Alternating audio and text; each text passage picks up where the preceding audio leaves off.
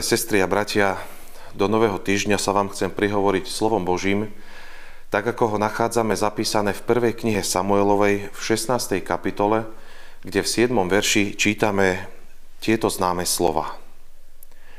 Človek totiž hľadí na to, čo je pred očami, hospodin však hľadí na srdce. Amen.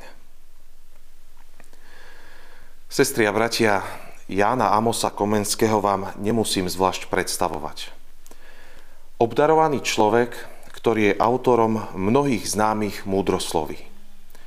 Jedno z nich ste už zaiste niekedy zachytili a znelo asi takto. Čo oči nevidia, to srdce nebolí. Ja k tomu teraz pripojím iné múdroslovie z nášho prostredia a poviem. Keď srdce nebolí, oči neplačú.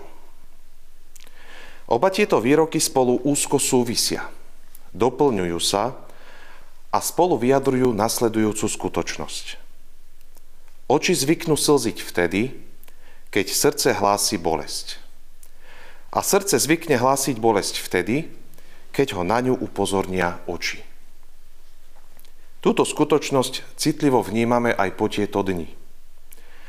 Boli nás srdce z toho, čo vidia naše oči, keď deň čo deň vnímame množstvo nových povaľaných múrov a za nimi mnoho poškodených či až zničených ľudských životov. Náš zrak nás upozorňuje, že niečo je zlé a týka sa to vnútra nášho srdca. Boli nás to vždy, aj teraz, keď človek vidí, že sa niečo nedieje v poriadku.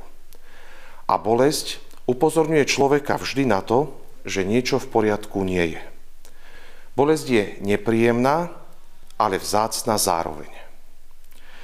Škoda však, že často až fyzický zrak býva tým faktorom, ktorý človeka zabolí a zastaví. Veď človek je predsa len tvor, ktorý naproti iným tvorom na tejto zemi dokáže vnímať okrem viditeľných vecí aj veci neviditeľné kým viditeľné registruje svojimi zmyslami a najmä zrakom, neviditeľné dokáže vnímať očami viery. Človek zvykne tento dar od Pána Boha obchádzať.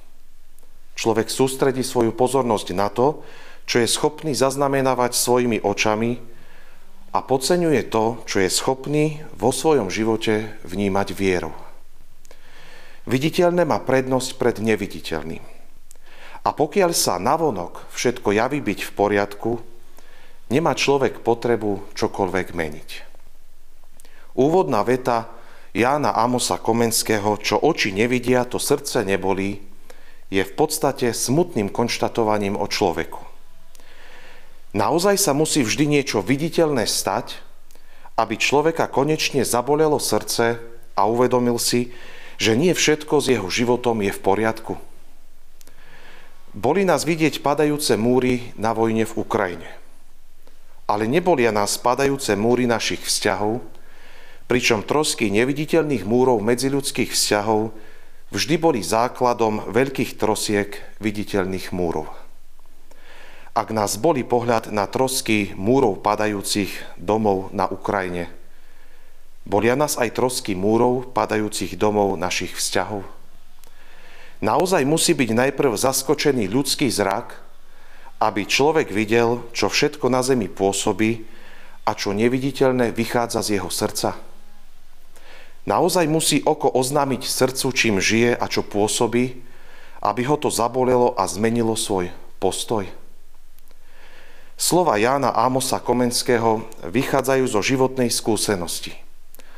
Človek mal vždy tendenciu spoliehať sa na svoj fyzický zrak – a hoci jeho slova o človeku pôsobia skepticky, predsa len nevylučujú možnosť, že by sa človek dokázal včasne koncentrovať aj na to neviditeľné a duchovným zrakom bádateľné v ľudskom srdci.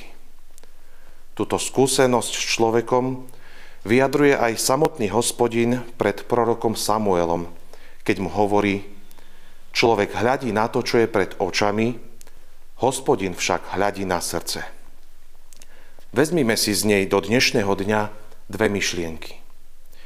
Poprvé, Hoci hospodin taktiež konštatuje, že človek sa zvykne v živote upriamovať na svoj zrak, predsa len nikde hospodin nepovedal, že to nedokáže aj vo vzťahu k svojmu srdcu očami viery. Tieto hospodinové slova sú viac pozvaním, aby tak robil, ako karhaním, že tak robiť nezvykne. Aj hospodin si praje, aby človek nepodceňoval duchovný zrak viery, a vnímal, čo z jeho srdca vychádza. Radšej korigovať činnosť srdca, ako liečiť jeho následnú bolesť, ktorá neraz presahuje až do viditeľného sveta človeka. Po druhé je tu myšlienka, ktorú hospodin oznamuje, že tak ako človek zvykne koncentrovať svoju pozornosť na to, čo je pred očami, on, hospodin, obdobne koncentruje svoju pozornosť na srdce človeka. Ak človeka dnes trápi, čo má pred očami vo svete, myslíte si, že trápi Pána Boha, čo má pred očami v našom srdci?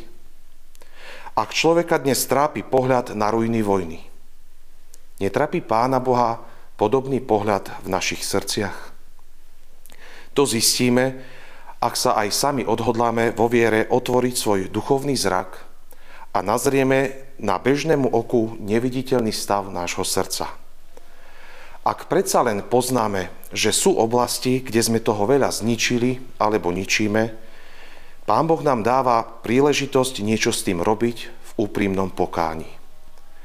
Známa pieseň O drahý Kriste, Pane môj, smutné mi srdce upokoj, ktorá zaznie po tejto modlitbe, môže byť k tomu vhodným prostriedkom. Amen. Pomodlíme sa. Pane náš, ďakujeme za náš duchovný zrak, ktorý nám pomáha vidieť pravdu o sebe samom. Niekedy sa mu vyhýbame, podceňujeme ho, ale napokon aj tak pochopíme, že v klame sa žiť nedá, nedá sa spoliehať len na to, čo prijímame očami, lebo zdanie môže na oko klamať. Prosíme o pomoc v duchu, aby sme boli duchovne bdelí, nesústredili svoju pozornosť len na vonkajšie záležitosti a deje sveta, ale aj na záležitosti a deje srdca a nezabudali, že Tvoje kráľovstvo nie je samé jedenie a pitie, ale pokoj, radosť, láska v duchu svetom. Ďakujeme, že nás pohľad do seba môže aj bolieť, lebo nás vedie k náprave a prosíme, aby si nám odpustil pohľad, ktorý musíš mať pred očami ty, ktorý neustále do našich srdc hľadíš. Amen.